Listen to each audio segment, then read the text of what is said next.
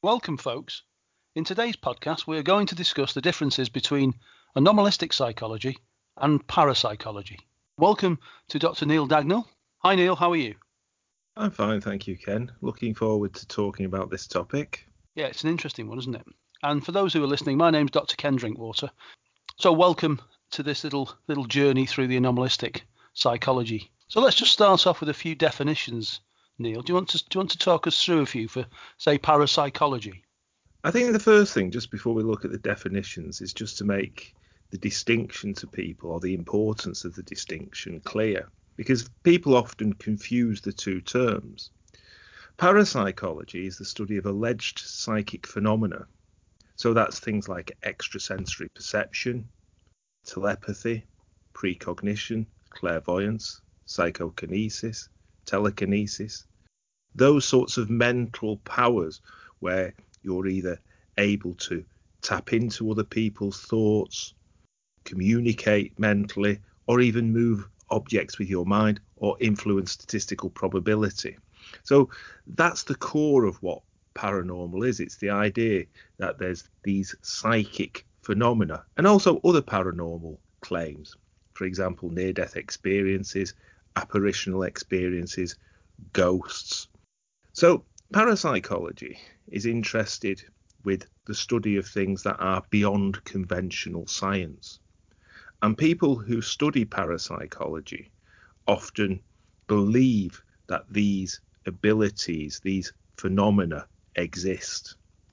Now, of course, critics point to the fact that parapsychology is a pseudoscience, partially because of the lack of um, replicability. So people will produce significant results from time to time, but they will be difficult to produce consistently. Can I just ask you something there while you while you're t- telling me some really good stuff there? Do, do you think it highlights the discipline's paradoxical relationship with science? Do you think that's got something to play, a part to play in this? Well, parapsychologists would say that they are being scientific and they are using yeah. rigorous methods and that their subject matter is genuine. Whereas critics would say there's no evidence for the sorts of phenomena that parapsychologists are alleging exist.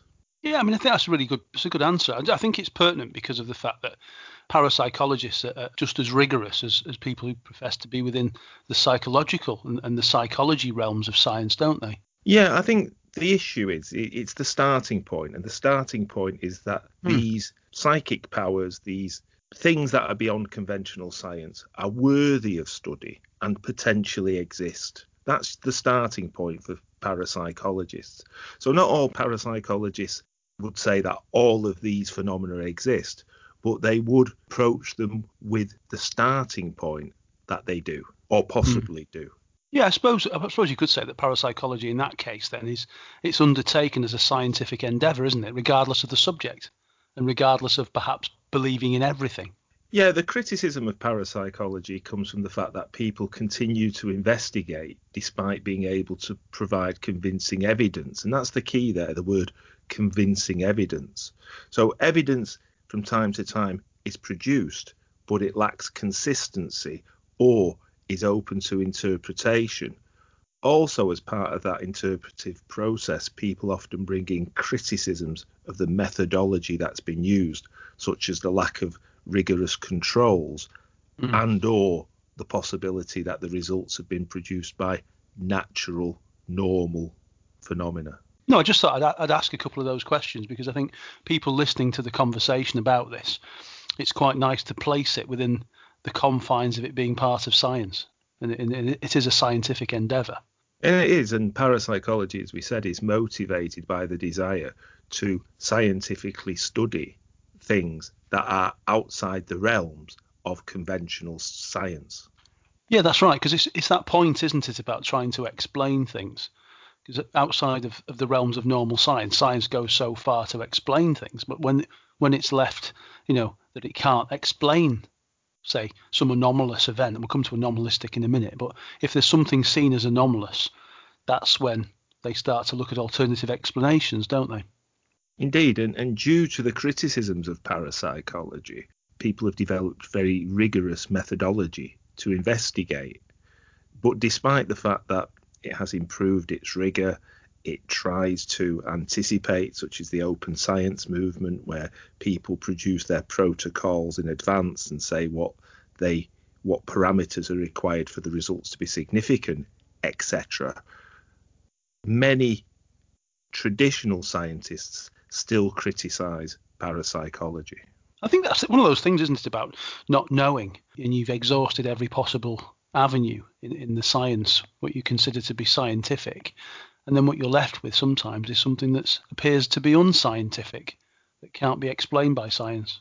And I think that's where it doesn't sit well with some scientists. Yeah, so today we're going to focus on anomalous psychology. And anomalous psychology is a study of human behavior and experience connected with, with, with what is often called the paranormal. However, the assumption with anomalistic psychology is that there's nothing paranormal involved. The idea is that with anomalistic psychology is that paranormal phenomena have naturalistic explanations and that you can use accounts based on psychology and physical factors to explain what's going on. No, that's that's a good point, Neil. Now, there's a number of important publications and ideas that have been produced over the years. So, in terms of the history of the anomalous, we can look at publications going back to 1800, for example, when John Ferriar wrote an essay towards a theory of apparitions in 1813. Now, this is an important piece because it argues that the sightings of ghosts were the result of optical illusions. And we see that idea quite often when things like photographic or film evidence are produced and critics of the paranormal will say, well, that you know that's due to a double exposure, that's due to a trick of the light. Mm-hmm. I mean, does this bring into question the, the difference between a parapsychologist and an anomalistic psychologist, Neil? Yes, because the parapsychologist would be looking to provide evidence to confirm the existence of parapsychological phenomena, whereas the anomalistic psychologist would be trying to debunk it, if you like, or try to find rational, grounded scientific explanations. Mm. I suppose it's this, it's looking for the supporting empirical evidence, isn't it, where possible, to try and back up the claims. Indeed, and the idea of optical illusions is a classic example. You know, we've seen many cases over the years where people have come in with orbs or distorted figures that can be explained by photographic or light anomalies. Mm. And that was the point that Ferriar was making in 1813. I mean, a little later, the French physician Alexandre Brierre de Boismont. Published mm-hmm. a book called On Hallucinations or the Rational History of Apparitions, Dreams, Ecstasy, Magnetism, and Somnambulism mm-hmm. in 1845. And this was when they started to view ghosts and apparitions as being the result of faulty mental processes or if you like, hallucinations, so that you could explain ghostly events, hauntings, and the sightings of ghosts as being due to the figment of the mind. I mean, it's an interesting concept, the area of the mind, how people perceiving their world, and how potentially people are misperceiving.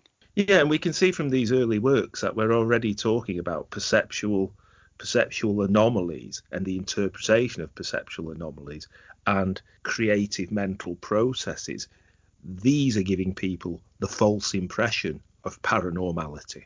And that, that they're key tenets in, in terms of anomalistic psychology. I mean, if we just move slightly forward from there, another idea that dates back a considerable amount of time was by William Benjamin Carpenter in his book Mesmerism, Spiritualism, etc., historically and scientifically considered. Now, he wrote that spiritualist practices could be explained by fraud, delusion, hypnotism, and suggestion. And again, these are very important ideas that have come through to modern interpretations. I mean, you've touched on some some interesting topics there already. You know, the, the idea of hypnosis or the uh, you know the kind of the cognitive biases perhaps that that, that people are actually you know, they're employing and not not realizing when they make sense of the world. Yeah, I mean, certainly suggestibility is important because, as we've seen on some of the programs in contemporary society. I mean, a few years ago in the UK, Most Haunted was particularly popular. Within that program, people would go to haunted locations with the expectation that they would experience something anomalous. Yeah, it's already set, isn't it, that they're going to go to a place where people, countless people, have actually said they've claimed and they've seen apparitions or, or they've experienced some sort of ghostly figure. So yeah, people are going there in, in, in the hope of of seeing the, these and feeling these things.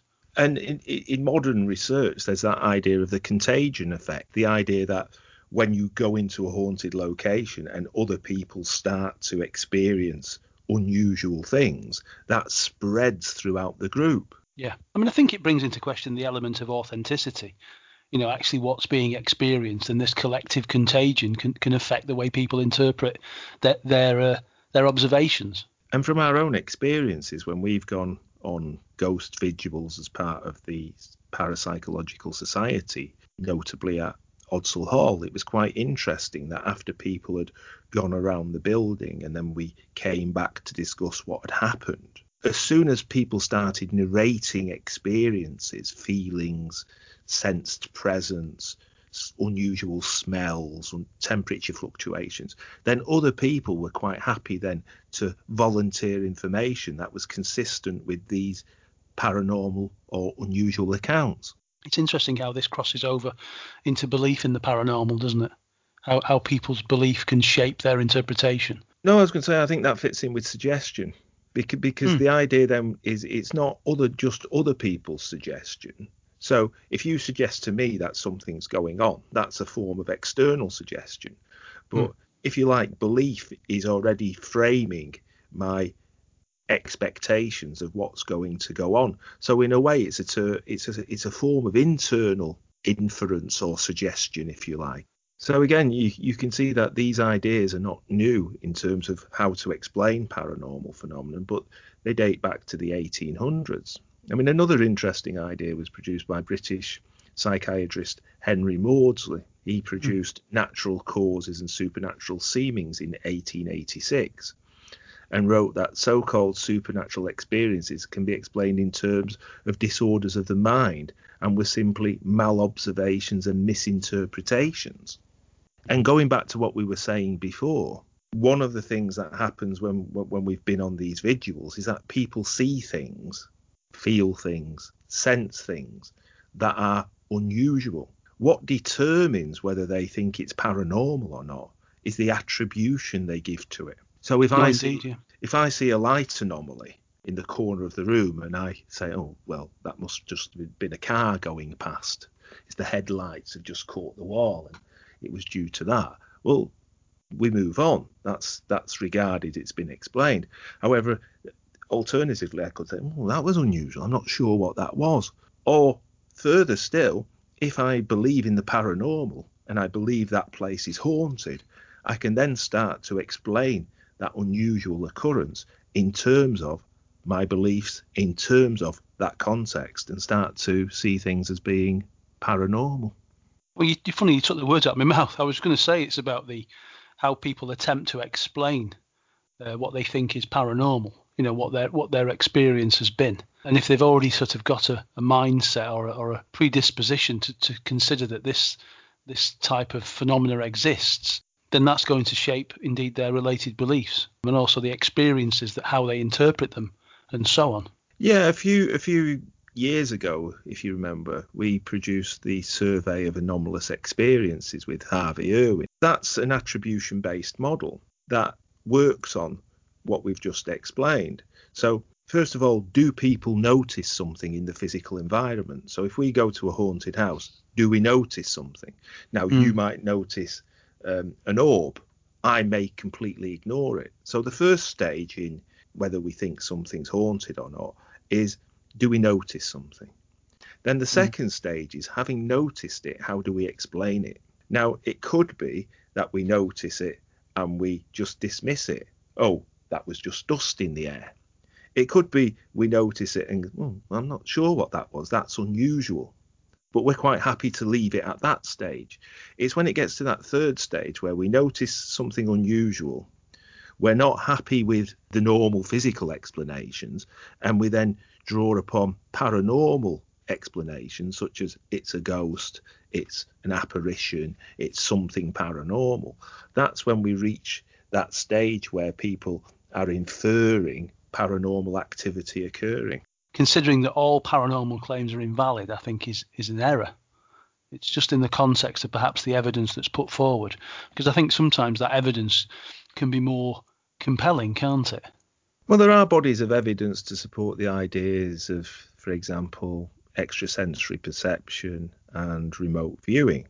The problem, despite the evidence basis, despite data banks of statistical support, is that you cannot reproduce these phenomena to order. And also, mm. for every study that produces a significant result, several will fail to reproduce that finding. Yeah, I mean, I think it's it's interesting for people that are listening to this that um, from my perspective, I always I'm always a compassionate skeptic. So I'm sort of 98, 99%, you know, skeptical about most of these things. But in that context, I'm never 100%. So, you know, I don't think we can explain everything by current science, and we can't explain everybody's misperception because most of the people are sane, intelligent, and honest when they're reporting these things. So usually some people will ask us, you know, is is it connected to people being rather insane? And the answer is no. They're within the normal population, often reporting these things, aren't they? They are. And the politicizing or the subjectifying of the paranormal and the anomalous is not new. I mean, in the 1890s, the German psychologist Max Dessoir and psychiatrist Albert Moll formed the critical occultism position. The hmm. viewpoint interpreted phenomena naturalistically. So they were looking for naturalistic explanations. And all apparent cases were attributed to normal causes, such as suggestion, unconscious cues, psychological factors, or fraud. And as you said, that can be the problem with anomalous psychology because it's being driven by the assumption that the paranormal doesn't exist and there's nothing of interest within these data that cannot be explained by conventional science. So yeah, no, no, I think that's spot on. Yeah. So that in its way is motivated close-mindedness. Mm-hmm. I mean, I think the, again the question, just backing it with what you just said, then is, you know, if paranormal forces or, or paranormal phenomena don't exist, then how might we explain this? You know, how might you explain a paranormal type phenomena or PSI or some sort of unknown phenomena. So how, how do we go about explaining that? Well, again, one of the things that anomalistic psychology does, and again, the critical occultism uh, movement was potentially open to that, was to find specific cases of fraud, particularly those associated with mediumship phenomena, and then generalize them across the discipline generally. So if you can find a few notable frauds, you can very quickly say, well, look, in this instance, this phenomena was produced by people people's sleight of hand or mm. by them having confederates in the room moving objects by string and by by clever manipulation so if, if you can if you can establish that in a few cases then it's a very compelling argument to say well that must be true of the majority of cases. I suppose something to bring into, into mind again about what we're talking about is that, you know, anomalistic psychology really is is not opposing parapsychology. I suppose it's more complementary. It's just that certain uh, components, certain purveyors of the anomalistic view um, seem to be directly opposed. It's, it's, I mean, they are quite complementary in a way, aren't they?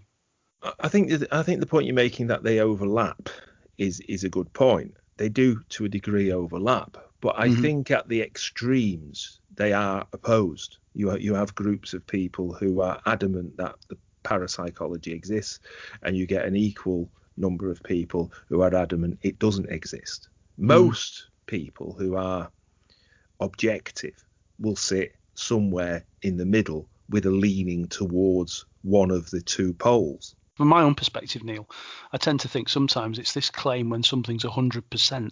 I, I tend to get a little bit, it makes me feel a bit uneasy when somebody's making a 100% claim that, that this phenomena exists and in the same way this phenomena doesn't exist. I do. But that's I my still- perspective, not yours, but I think I, that's how I feel when I look at a lot of the res- results and, and research that we've read. I agree, but as you know, there are a lot of enthusiasts on both sides of the fence. Mm, Uh, yeah, of course. And as I said, when we started talking about this little segment, it was about the fact that people are driven by their views, their subjective beliefs, rather than a desire to establish truth. And I think that bias is one that can affect the way in which people look at data, the way in which Mm. they interpret findings. Well, we've said uh, that in the past in pre- previous things we've talked about, about the experimenter effect, for example. So you know there is a long tradition of this. I mean, uh, another pe- couple of people who were of interest were Lionel Weatherly, who again was a psychiatrist, and John Neville Maskelyne, who was a magician.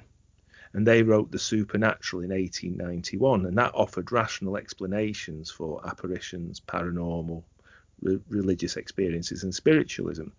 And again, it's quite interesting to look at these formative, anomalous based critical texts because those ideas became prevalent within contemporary study. So, as we know from watching documentaries, many magicians are debunkers of the paranormal because they will point out that they can produce similar phenomena by using tricks. And Well, the famous one's James Randi, isn't he? The amazing James Randi. again, yeah, James Randi will will point to the fact that you can reproduce paranormal phenomena by sleight of hand, manipulation of the mind, clever tricks. Mm, indeed, yeah.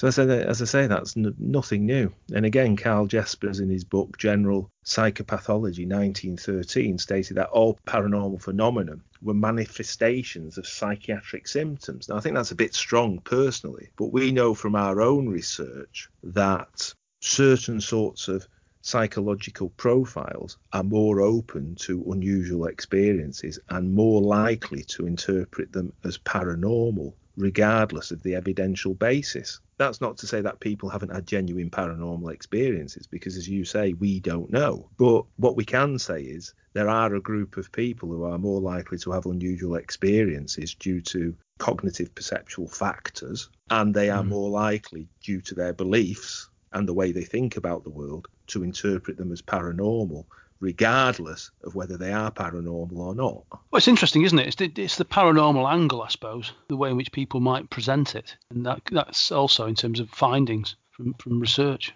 and also the researcher. And, and Anyway. you know, today we have groups of people like the ones that feature in the Skeptical Inquirer who are there to debunk. And again, that's nothing new because between 1926 and 1928, there was the German Journal for Critical Occultism. And within that, psychologists would publish articles that were very skeptical in nature and were about debunking, exposing paranormal as being nothing more than conventional science. Mm. And again, one of the things that undermines the evidential basis of much of parapsychology, as I said, is these notable cases of fraud. One of the classic cases was Henry Slade, who was around between 1835 and 1905. And he was a famous medium who lived and practiced in both Europe and North America. And according to critics such as Joe Nickell, who is a very famous skeptic, Slade was repeatedly caught faking spirit messages in his seances and used magic tricks to convince people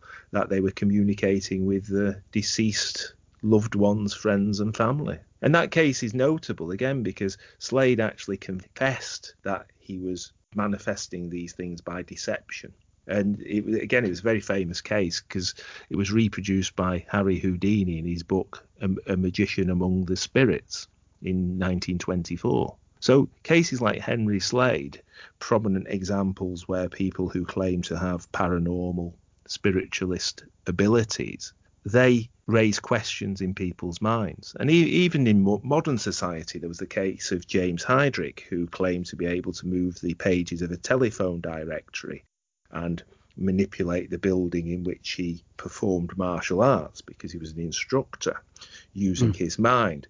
And Danny Korem exposed him as a fraud, and he admitted that he'd been making things up, he'd been inventing psychic phenomena. I suppose what you're saying as well here, it's, it's really this burden of proof, isn't it? Because what tends to happen is that you know believers say it's the, the burden of proof is not theirs, and it's up to the skeptics to disprove the phenomena. But you get into this of the anomalistic sort of extreme uh, purveyors of anomalistic psychology, finding ways to disprove what, what the, the psychics or the mediums are claiming, or what the the actual purveyor of, of the the psychic ability uh, can do. So in in that case, sometimes it's it's with the, it's about the believer and not the skeptic sometimes, but it's how that burden of proof comes across. It is, you know, but the Henry Slade case isn't an, an isolated one. You've also got Eusapia Palladino, who between 1854 and 1911 was an, an Italian spiritualist, physical medium, and she went through this elaborate process where the spirits would take over a body, tables would levitate, she would have these extreme emotions, and then she would pass messages through her spirit guide, John King, and produce other supernatural phenomena. And she convinced many people of her powers, but again was caught being deceptive throughout her career. And again, Harry Houdini, he claimed that she was nothing other than a clever trickster. Well, one of the things is, I mean, you started out with this little subsection about famous cases of fraud, and really thinking about how people then can therefore commit fraud, because I think part of it might be about, you know, the it's the focal point surely of, of the observers. How are they manipulated? How how how do they don't see things that might give the game away? It's that kind of thing, isn't it? We're talking about. In terms of things like spiritualism, that taps into the very basic human need or desire to want to get in contact with people that have been lost, that have moved on, that have that are deceased. Hmm. And and that was a very powerful movement in the 1800s, spiritualism, and that influenced interest in the paranormal, interest in factors beyond conventional science and be, beyond conventional understanding. So, in other words, people were very willing to believe, especially when you've got a strong religious element in society. Well, you because, could say that some of these people might be, be seen as being vulnerable then. In that case, you know, that the, the people that are purveying to have the ability become professional and they're seen as world class. And what happens is that there's, there's a need to believe in the psychic power. Well, yeah. I mean, the, the classic case, of course, was the Fox sisters. There were three mm. sisters from New York who played an important role in the creation of spiritualism. There was Leah, Margaretta, and Catherine, or Kate. Mm. And the two younger sisters used wrappings to convince their older sister and others that they were communicating with spirits.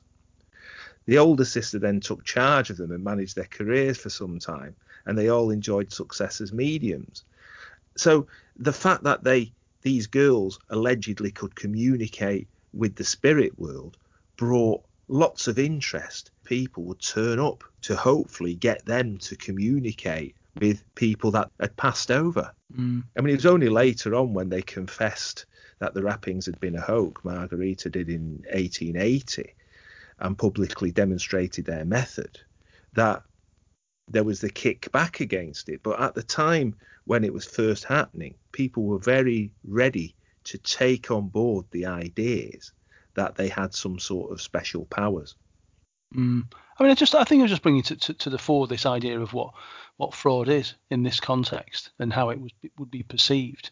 And again, we're not saying that everybody's a fraud and everybody doesn't possess something. It's just in the context of the, the historical accounts that we're going to go through. Remember, I mean, history is an odd term, isn't it? Because the things mm. we've been talking about were happening in the 1880s and the early 1900s. But even in the 1970s and the 1980s, there were still people who were producing paranormal phenomena and claiming it was due to special powers mm. that evoked general interest. Now, well, Uri Geller springs to mind straight away. I mean, how big was Uri Geller when we were young? Uri Geller was absolutely massive. He would appear on talk shows, he would bend spoons, he would do other sorts of demonstrations. And people, while skeptical, were not, as far as I'm aware, I don't, it might be faulty memory, but as far as I'm aware, very few people were openly critical. Mm. I mean, James Randi, of course, he was very damning of Geller and, and, and pointed out that Geller had no psychic powers whatsoever.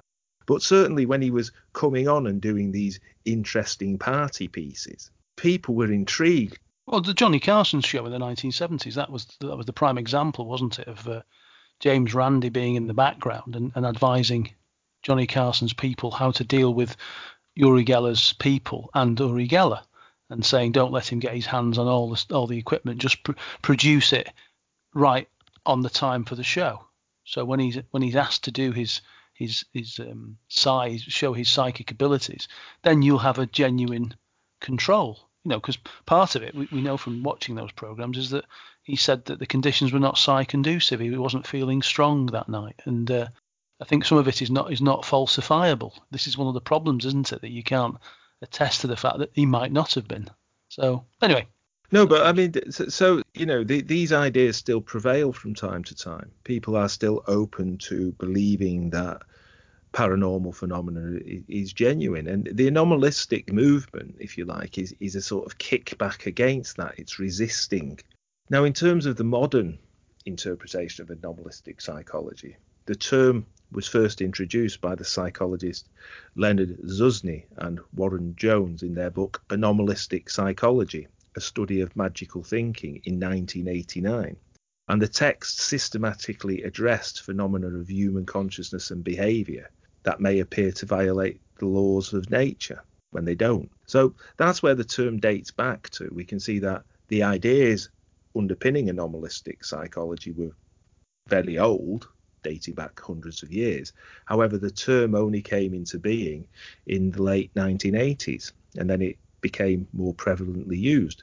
That's not to say that people weren't working in the area of anomalous psychology. So, for example, the Canadian psychologist Graham Reed published a major work on the subject, The Psychology of Anomalous Experience, in 1972. Mm-hmm. So there's there's long been a tradition, but the term only arose fairly recently. Uh, and and talking about as we were um, about the general critical view about some people being very damning of the idea of parapsychology generally.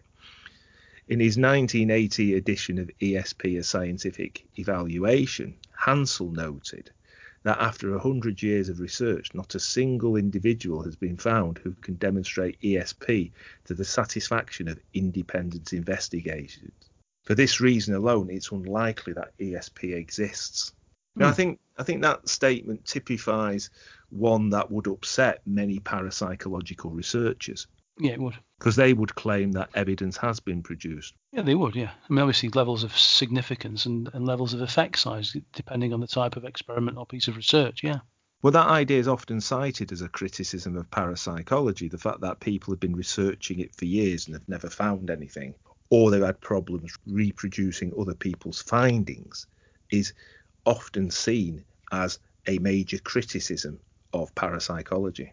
But that doesn't mean people are still not doing work in the area. I mean, if you look at the present journal of parapsychology, there's still ESP studies regularly published. Yeah, I mean, I mean, obviously, research into into extrasensory perception is, is still a it's still an important piece of research for many people, isn't it? There's still various sort of Ganzfeld experiments are still undertaken today, aren't they? They are, and it's also quite interesting that, I mean, fortunately, we very rarely attract criticism because we sit, I think, quite comfortably in the middle. We we say, well, whilst we're not particularly convinced by paranormal phenomena, we're not here to debunk it. Mm. We're not here to criticise other people's findings. The occasional times when we do get researchers contacting us and saying, you are aware that this exists, is when you do make statements like, there is no evidence for the existence of extrasensory perception. mm. I think one of the things is, though, it's like you look at the research, say, of, of Sargent or of Bem or Radin or Harris or Norton, a lot of these studies, even Schmeidler, there's a lot of studies that have been done which you can be, use to interpret the findings as having some form of significant or, or effect size, which suggests some sort of psi event has happened. You know, but it's if you look at say a percentage of 30% versus 25, which is the base level of chance, it's the interpretation of, of the findings that are important across all of the research. It is indeed, and I think there's a temptation as well to think that if you can discredit one area of the paranormal, you can discredit all areas. So you, whilst you can look at psychological publications and they might be able to explain things like mediumship, out of body experiences. They might be able to reproduce fake seances where people have analogous experiences to those in genuine seances. That doesn't necessarily cancel out the possibility that other paranormal phenomena or paranormal phenomena in different contexts exists. All it proves is that by psychological methods you can produce similar feelings and sensations. And we found that in one of our studies, but we didn't claim that it explained all haunting phenomena. We just said under these circumstances it is possible to evoke similar sensations to those witnessed in genuine haunting accounts. Well, clearly there, are methodological issues, aren't there?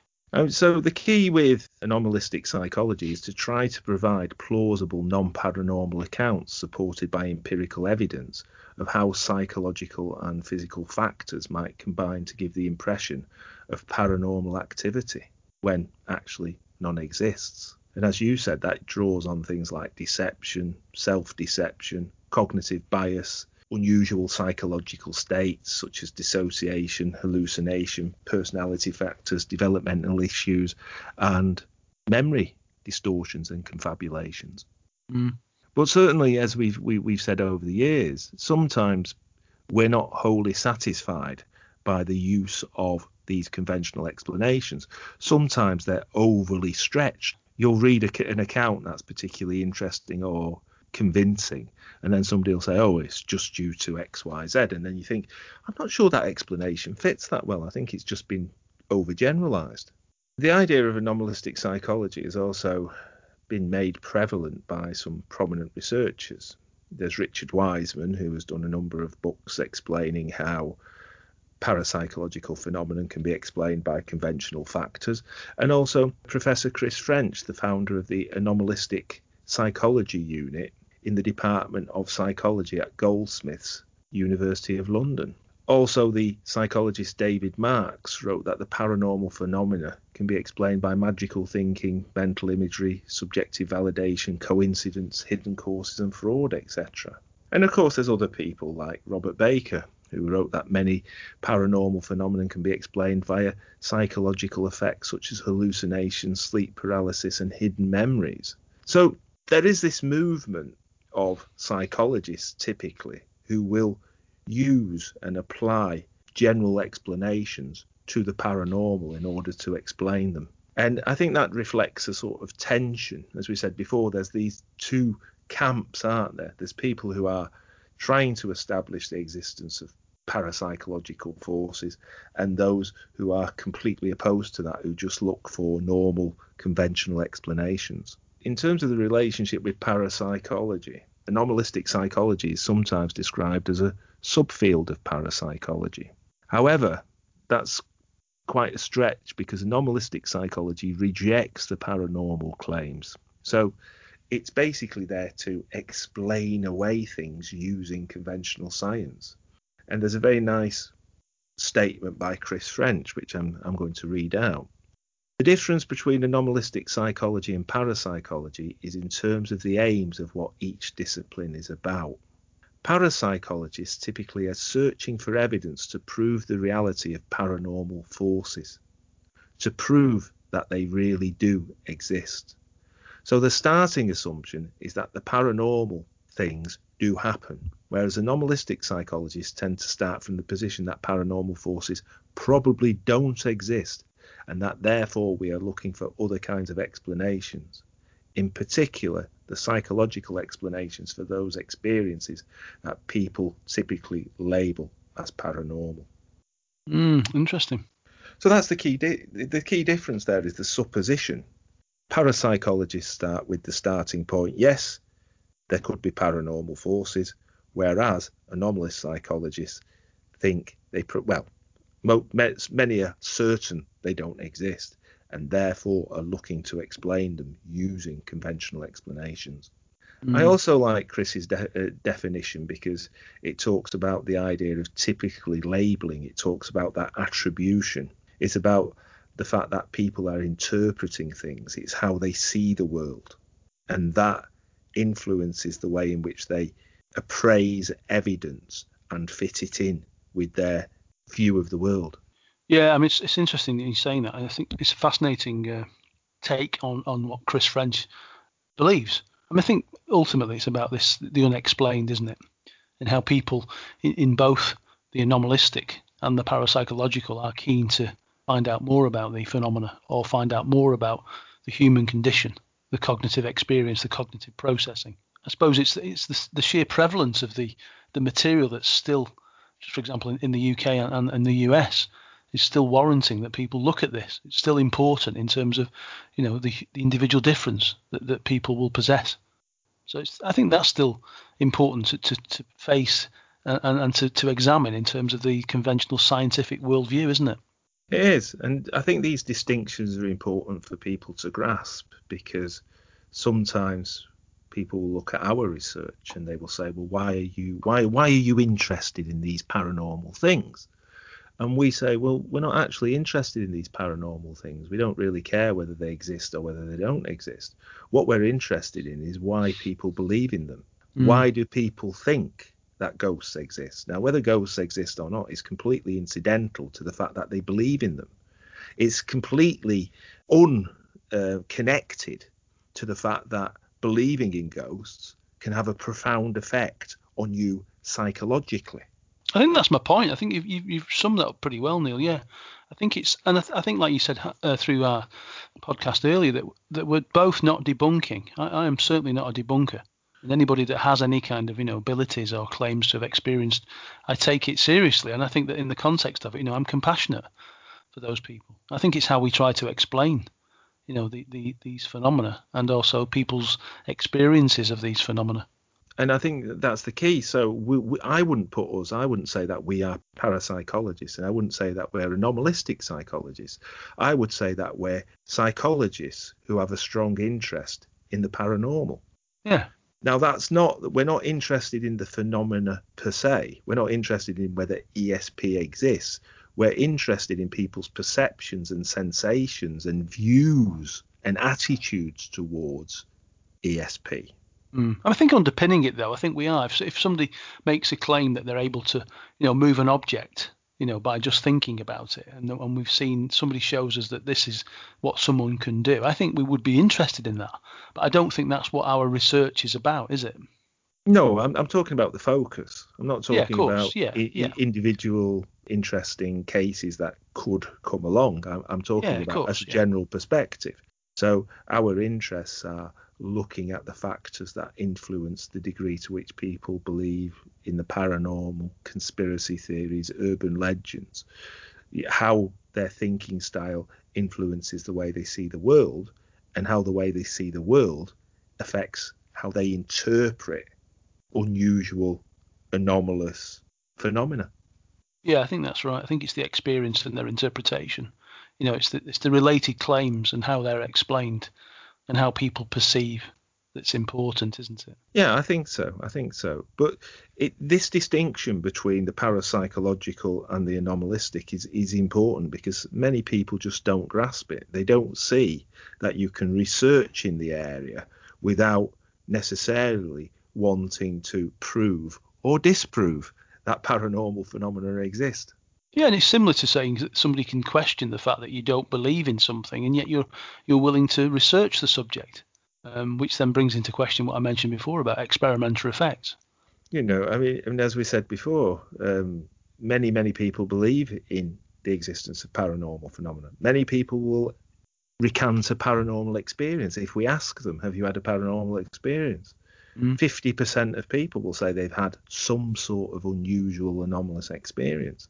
So mm. these experiences are common, yet the study of parapsychology is often frowned upon, marginalised, and ridiculed, even though it's a fundamental part of everyday experience. Mm.